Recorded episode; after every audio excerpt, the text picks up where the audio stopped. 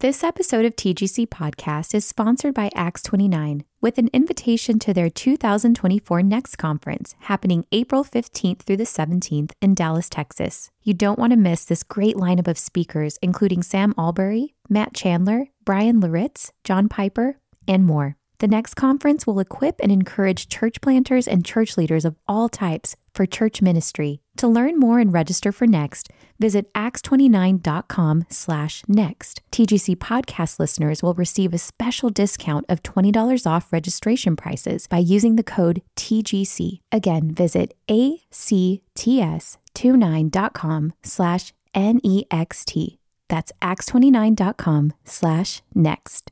This episode of TGC Podcast is brought to you by Crossway. Do you long to understand the Bible in a deeper way? The ESV Study Bible was created by a diverse team of leading Bible scholars and teachers and features a wide array of study tools, including extensive study notes, topical theology articles, Bible character profiles, and more, making it a valuable resource for serious readers, students, and teachers of God's Word. Pick up a copy of the ESV Study Bible wherever Bibles are sold or visit crossway.org/plus to find out how you can get 30% off.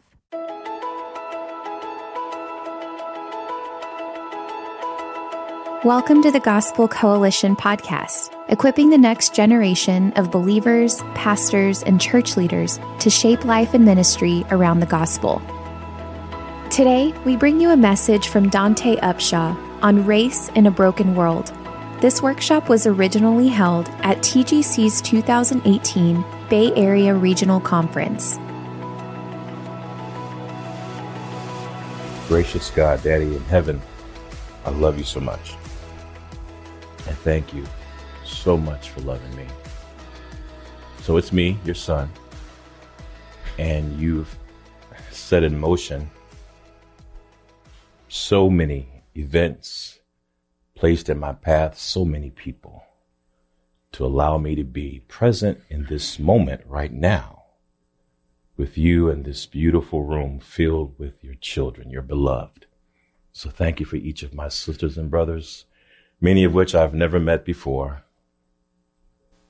But for some reason, Daddy, you've uh, appointed the time for us to be together right now all that you've been doing since the beginning of time and before you've allowed us a small window of opportunity to be here right now. And so, mighty sweet spirit of God, we invite you and we rest in you to continue the work that you've begun in each of us, your church, for your glory, for the manifestation of your, the beauty of who you are Will you please, in this time, continue to open our eyes and reveal to us the deep mystery of the gospel? We surrender and we'll trust you above what's natural, above what's comfortable, above what we don't even know. Thank you that you know all things. And we pray this prayer with great expectation in your name, Jesus, and the power of the Spirit. If you agree, say amen. Mm-hmm. My name is Dante Upshaw, and as your brother from a different mother, I just am glad to be here because, again, as I've said, many of you I don't know, this invitation to join the Gospel Coalition for this conference is uh, an unexpected invitation, you know, one of those ones you get like, really? Oh, okay. My dear brother, Pastor Andrew Hoffman, and my family from Solano. Let me hit a little bit for Solano out there. Just like we practiced. That was awesome, guys. That was awesome. Uh, okay, so let me get some workshop order stuff in place. I, I'm I like to be interactive.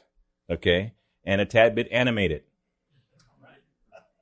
Okay, so with that said, I'm going to be myself in God's strength and grace and mercy and power. And I'm asking the same of you. You're here, be yourself. It's okay. You got to have that if we're going to talk about what we're talking about today.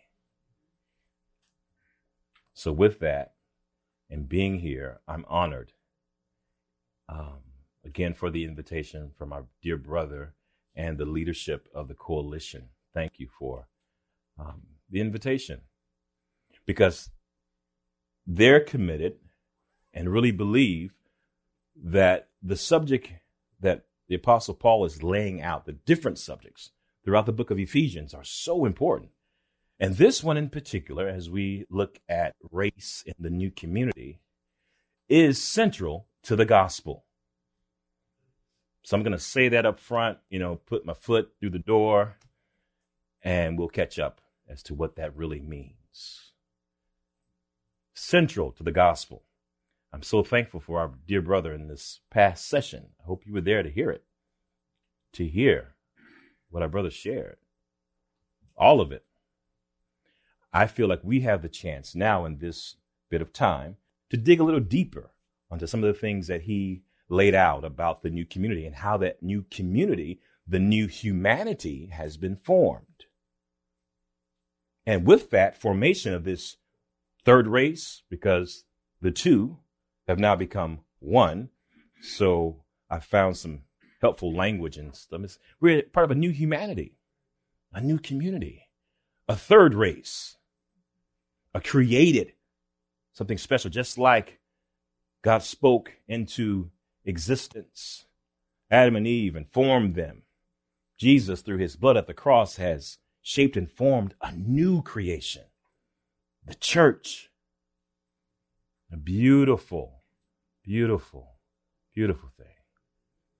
And we can get on that one and have many conferences about the beauty of that and it just be all good and people singing the songs, Miguel just playing, my daughter just dancing, you know. And then we go back to our monocultural, monoethnic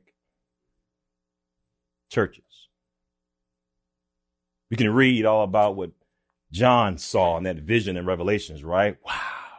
Revelation 7, you preached it, right? You've taught it you know? And then you look up and everybody looks. Hmm. So, what is it? What's the deal? Why are we having this discussion about race if it's already done, right? If Jesus did it, what are we doing?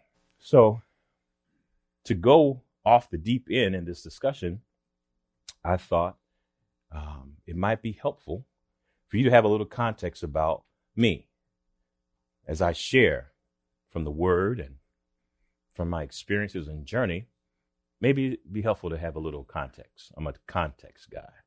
So as my brother Andrew and I have been journeying just recently, we've had some good conversation about stories, our stories, and how this mystery of the gospel, mystery of the gospel plays out in our life. Because I'm trusting. You, like me, have been radically transformed by the gospel, the message of the gospel. All right. And as a little boy, when my mama introduced me to Jesus, right? So you gotta understand, you gotta understand my mama. See, she had that crazy radical family, broken, busted, and disgusted kind of journey. And so when she meets this Jesus, her life is radically changed my stepfather introduced her to the Lord, and he was a young minister out of the military. And so their marriage, when I was two, was about Dante having a solid family, a godly family, a gospel centered family. So she introduced me to Jesus. Revelations 3:20, man. Stand at the door and knock. Dante, Jesus is knocking at the door of your heart. I got that. You know, I'm, I'm, getting that. You know, he wants to come in. You know, he, he wants to he wants to be your savior and your friend. And that was working for me because I'm like only kid. You know what I'm saying? Lonely, bored. Be my friend. You know. I'm, sign me up, mama. I'm good. You know. And I believed it. So I'm telling all my friends, I got a new friend. It's Jesus. And man, I would walk through the house and I see my mom having communion with this beautiful God that she loved. She's making breakfast in the kitchen. I'm smelling French toast and some grits and stuff. You know, I grew up down south. And um, And she's just smiling and singing. I'm like, Mom, you, what are you singing to and smiling about? Oh, it's just me and Jesus. I love Jesus. Okay, mom, strange. Mm-hmm. but my home was saturated with this gospel love message. The music. I mean, my first gospel song, Jesus loved the little children of the world. Red, yellow, brown, black, and white, they're all precious in his sight. Jesus loved little children of the world. But as my journey kind of fast forwards, I got confused. And maybe the song should be more like, but do people love little children in the world? I mean, red, yellow, brown, black, and white, they don't, they don't seem to be precious in everybody's sight. Hmm. Because in my gospel center home, my gospel center church, I mean, I had a pastor, Pastor Herman Conley. He's with the Lord now. And he was for real about the gospel. And we were gospel quoting scripture, toting, evangelical church. And every Sunday he made a way to get the gospel into the message. Jesus was going to go to the cross. He was going to die and raise. It didn't matter what the subject was. That was going to get preached for real. But there was still something that still bothered me. Because he was also at the same time, when it would come up about race things in society, he would be very clear to say that we're a gospel church. We're not doing that social gospel. It's foolishness. I thank God for slavery. So I'm hearing that get a little confused, like, okay, hmm. Got really confused as I'm in this gospel centered school, Christian school, Calvary Temple, kindergarten through second grade. I'm there, and one ride home on the school van, Alan turns to me, fourth grader. I'm in second grade. He says, I'm better than you because I'm white and you're black. Hush fell over the whole van. Went the rest of the way in silence. I didn't know what to say. I don't know what that meant. What? What? Alan, my friend. What's... We get home. Obviously, the driver heard something because he dropped me off last and walked me into Mama and asked me to, you know, explain what happened on the bus today, Dante, to your mom. So I told her. Alan said that he was better than me, Mama, because he's white and I'm black. And I remember my mom trying to help me make sense of that. That was my first face to face encounter with this thing called race in the church. Hmm. So I'm wrestling with this. I'm wrestling with this idea I found of this mystery of the gospel.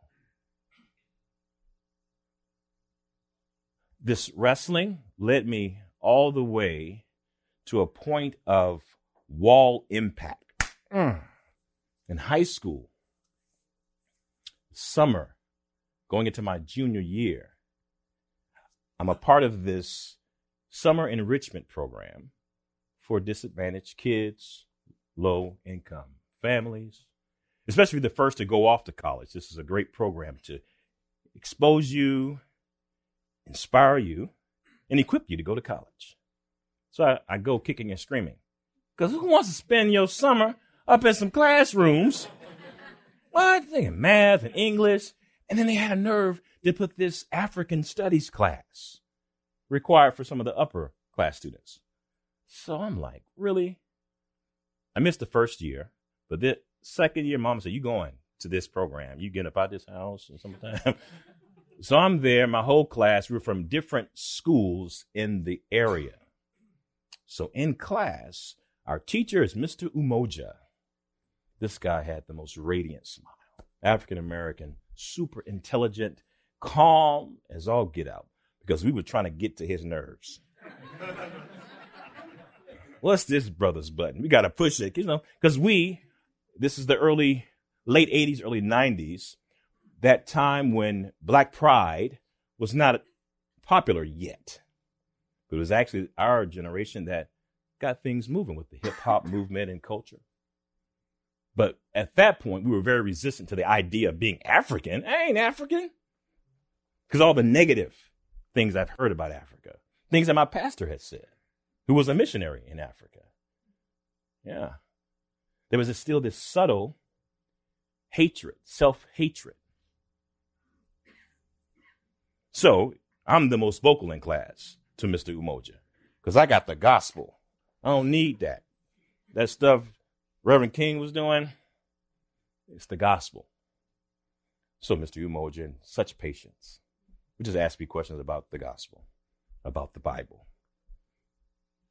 and after about a couple weeks, my head spinning, watched a few films, read the autobiography of Malcolm X. Yeah. I became one signature away from joining the new African Panthers. To this day, I don't know why I didn't sign the creed. I learned it all, brother, but I just accounted that the Spirit protected me. But I'm in conflict, if you can imagine, with my mama who says, you know, all the children of the world, where you get this black this black stuff from? I didn't raise you like that. I love you to love everybody. Yeah, mama. Yeah, you did. But will you please explain to me what I'm seeing? I mean, uh, is the gospel not strong enough, powerful enough to break some of this stuff? why is there First Baptist black and First Baptist white? One Lord. Come, help me out, mama. I'm trying to understand. Mm, well, Mm-hmm. that wasn't enough for me. I'm sorry. I'm the why guy. That was not enough for me. I need to understand.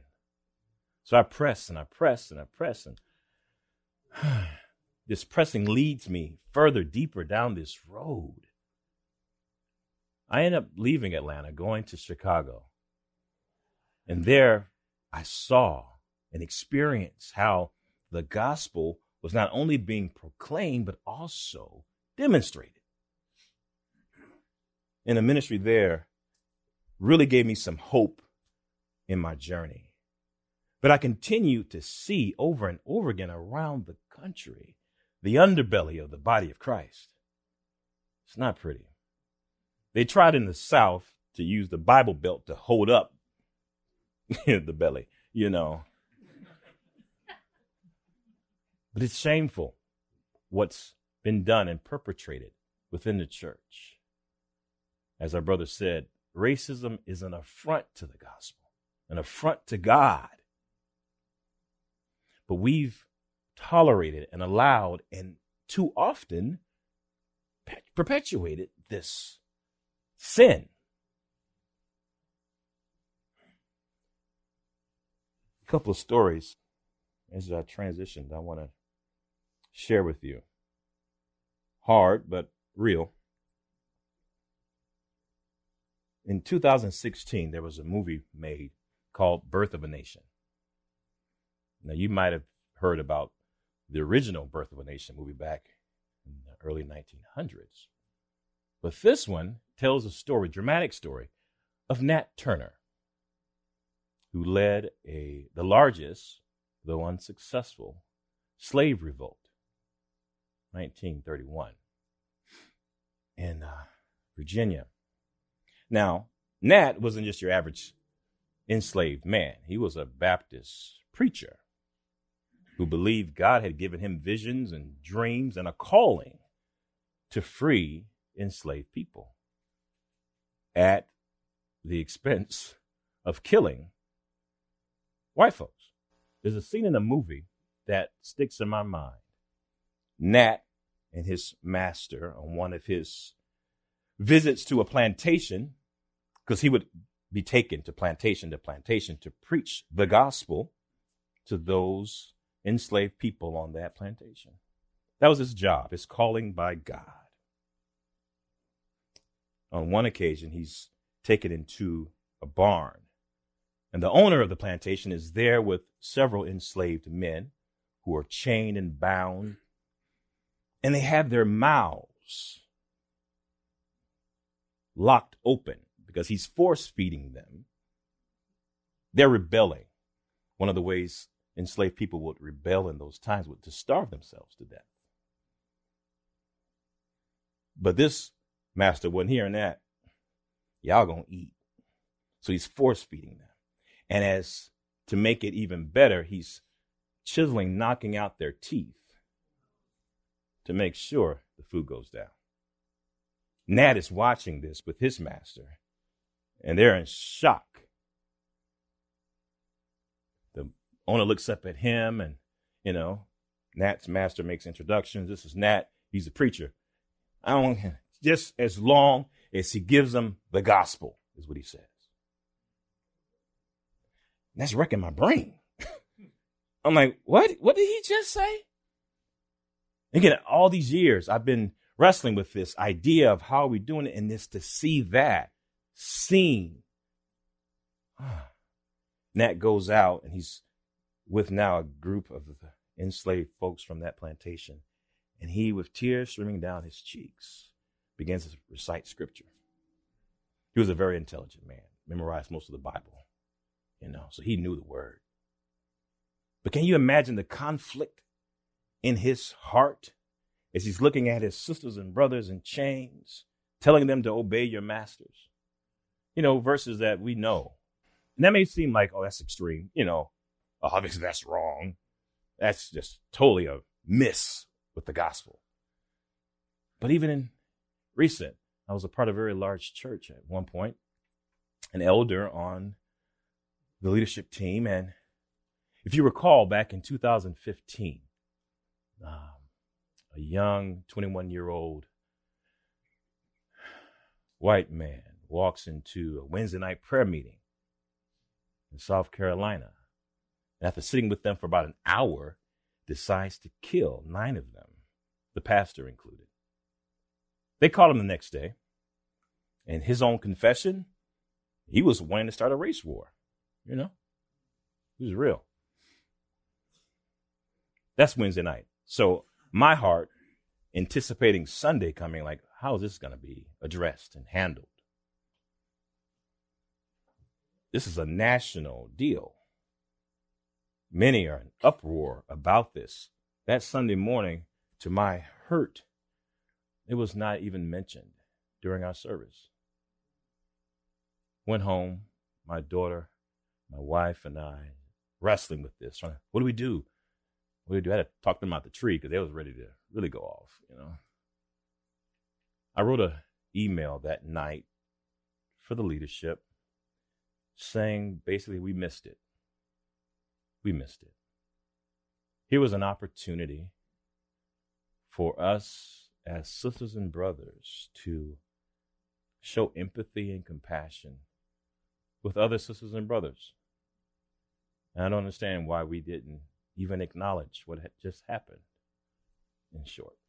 Got a few responses, but the most enlightening was when I talked with one of the pastors on staff and hearing his take on the situation, the discussion that Sunday morning, the decision that was made, and his personal thought was the church was a part of the a traditional African American denomination. And so in his mind, he wasn't quite sure if they were even believers. I mean, do they believe the same gospel? And because of that conflict in him, I appreciated his honesty to say out loud what I found many to really think and feel in their hearts. That sometimes our theology has become a blind spot to our being compassionate to another person's humanity. Did it matter what denomination they were a part of? Did the fact that they were a part of God's image bearers mean anything for me to be empathetic and to pray for them, to weep with them, to lament the horror of this? Is the gospel not powerful enough? This is my struggle. This is my honest wrestling. Because I've heard the gospel message proclaimed so much But in times when it's necessary for us to be present, not so much. Not so much. And I don't know where you've been journeying because we all have. We're all at different places on this journey of understanding the gospel implications in our lives. But there's one thing I want to say that I pray and trust will resonate with you or cause you discomfort till the Spirit gives you peace is that there's something about the mystery of the gospel that we've missed.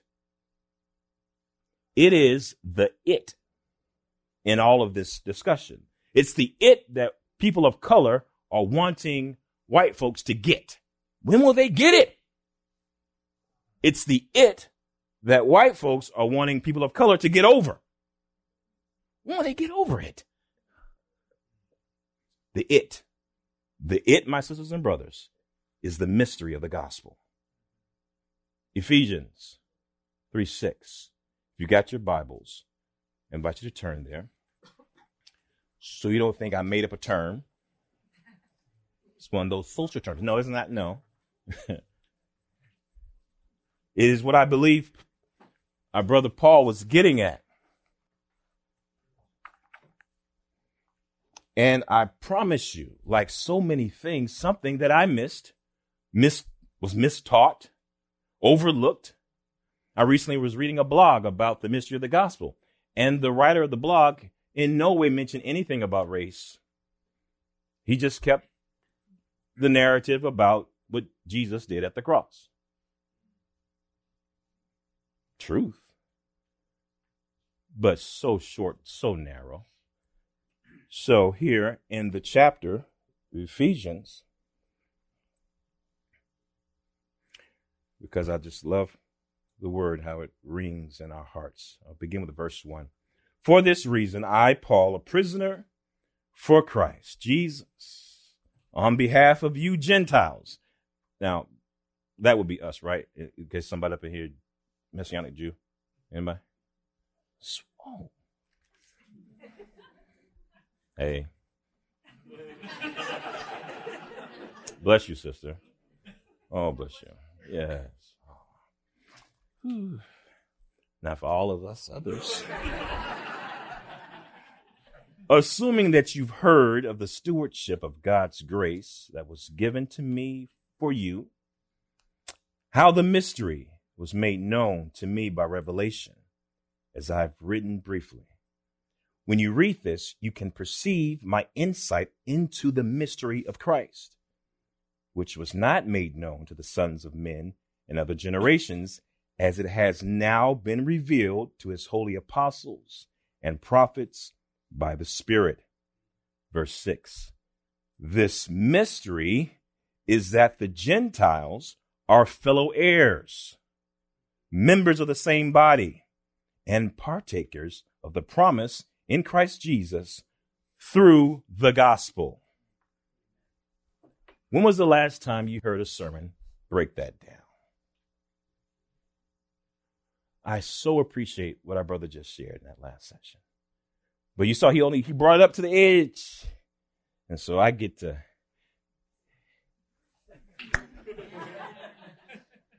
Because you've heard it, we've heard it, we've sang it, we've taught it, the gospel. Jesus Christ died for my sins because I was so wretched in need of a God, need of salvation. Was buried, he rose victorious, conquering death and the grave. Ah, and through that now I have access to this loving, amazing God that I don't deserve. And again, my pastor would preach that every Sunday. And he'd get all, he was a, he was a big man.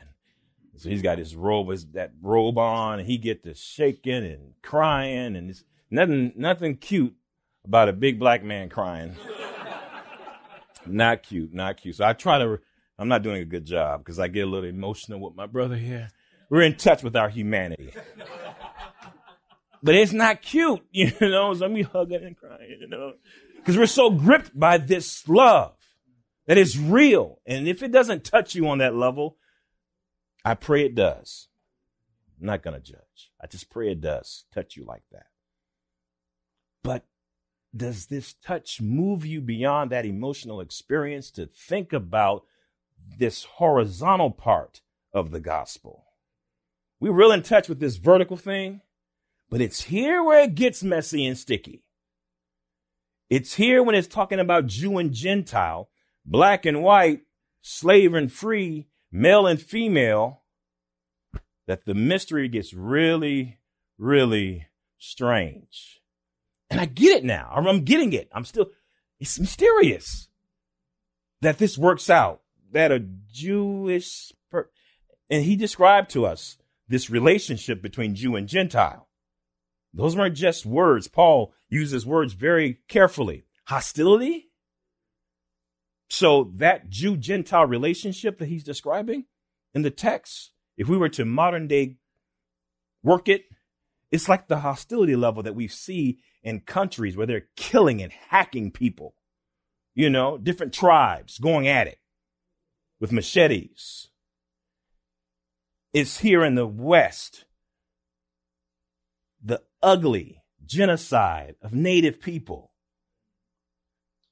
How this country stood military and a Cherokee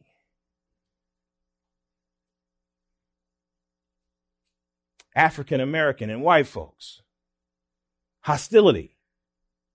That's the same intensity of this. And we're saying that the gospel has the power on this level. But I look at what's out there and I'm like, that's mysterious. that's a mystery. But I think the messiness of the mystery causes us to shrink back into our silos and comfortable places. And I, I can work through and figure out this all day long and sing it till I'm crying, but I don't know how to engage. My mom didn't have the words to engage here because all she had was a bunch of memories of being called a nigger and having rocks thrown at her when she was in Alabama. And that's why, baby, I didn't want to tell you those stories because you would turn just like you did just now, all bitter and angry. And I didn't want to be bitter or raise a bitter son. So I didn't tell you those stories. But my mama, it's real though. So uh, you're just going to wash it away like it never happened? We don't understand part of this mystery and how we could have Jesus in our hearts to the depths of us being transformed, but still got granddaddy in our bones to the depths of us being blind to each other, blind to a real view of God, and a real full understanding of the gospel. So blind that a white slave master could do his business with his slaves, and then go and be a minister. Sing songs, good old hymns like we sang this morning. Hello, woo. And then they say amen and go out into the courtyard and lynch some black people.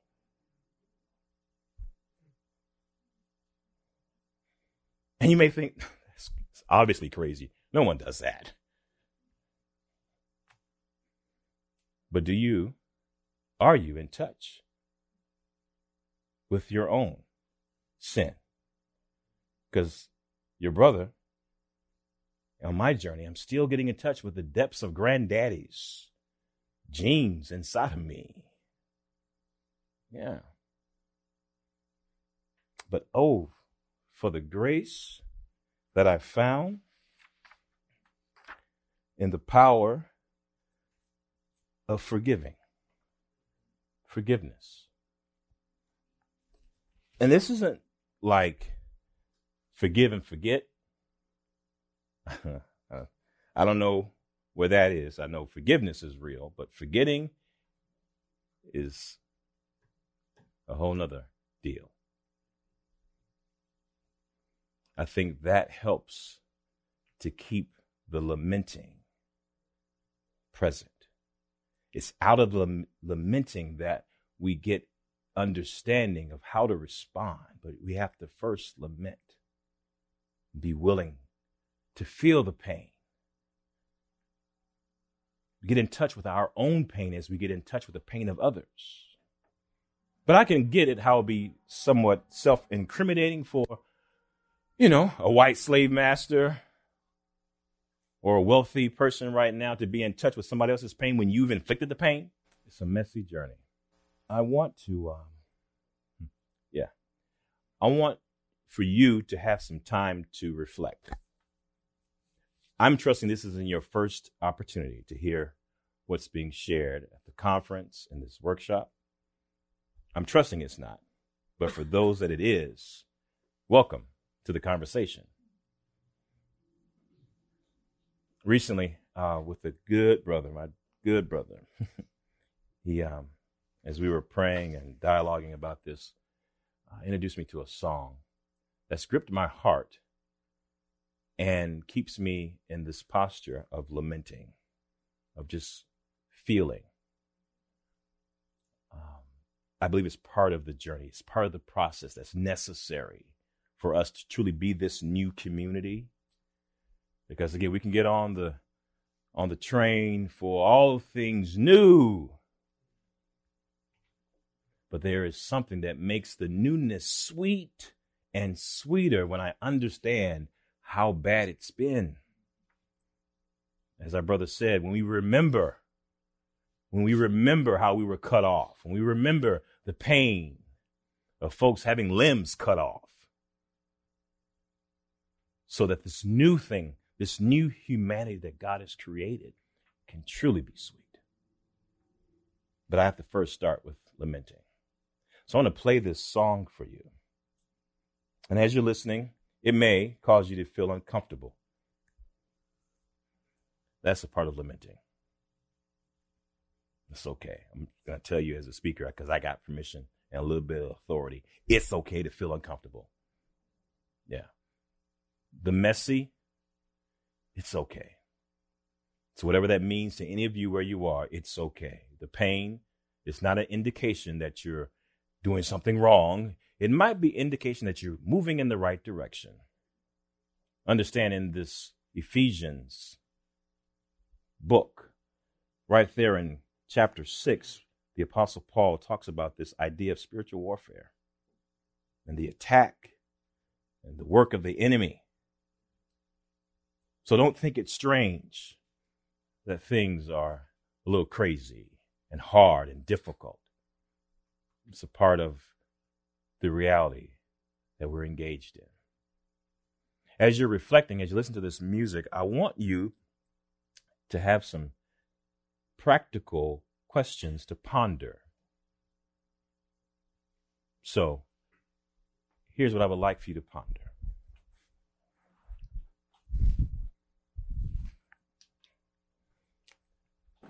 How has God recently been coming to you? How has God recently been coming to you? That's the first thing I want you to kind of quiet yourself and ask. Think about what circumstances, people. Second would be for you to quiet yourself and think about how might God be wanting to reveal the mystery of the gospel a better picture of God, better picture of yourself, better picture of others. See, in all of this in our time, specifically now, my prayer is that you would have an eye opening moment. That you will, by God's Spirit, have the eyes of your heart enlightened, as the apostle prayed in Ephesians the eyes of your heart. I've had what I call these conversion moments when the eyes of my heart just got, oh, okay. So it's not a one and done thing. our brother Peter, as the speaker alluded to in the session, had his aha moments when the eyes of his heart, when he got it, when he got it. Oh, God's not partial. Oh, it took him three wrestling moments with the Spirit to get it. But then later, as we saw in Galatians, he had to get it again. This revealing, seeing the mysteries of the gospel beyond just the gospel. How might God be revealing, pulling back the veil from your eyes to reveal more of who God is, the depth of your brokenness, blindness. We got some blind spots, right? Granted, it's deep. So that you might be able to see others in a very different way. I promise you, as I've worshiped and prayed and cried out to God, uh, my eyes clenched and closed, I open them up and I look at someone and I'm like, oh my goodness. what?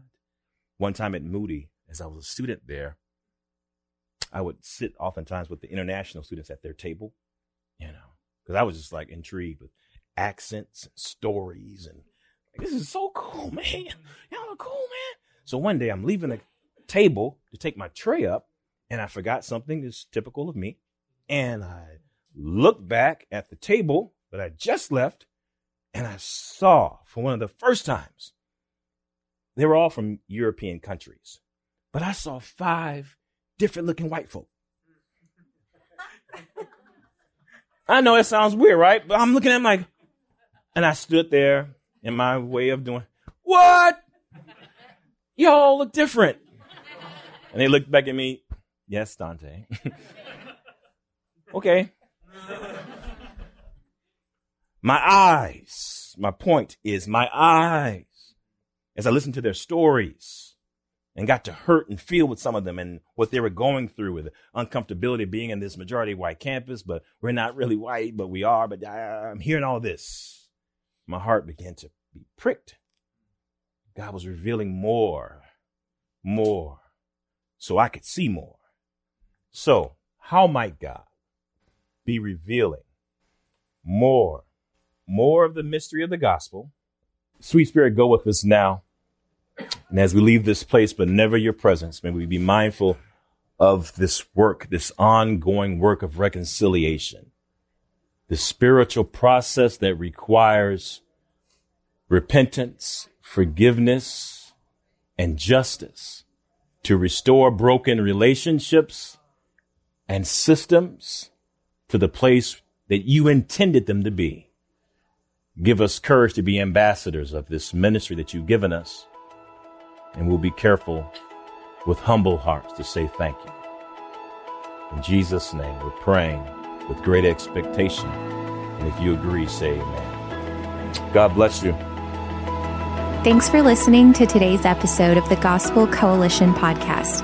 Check out more gospel centered resources at thegospelcoalition.org.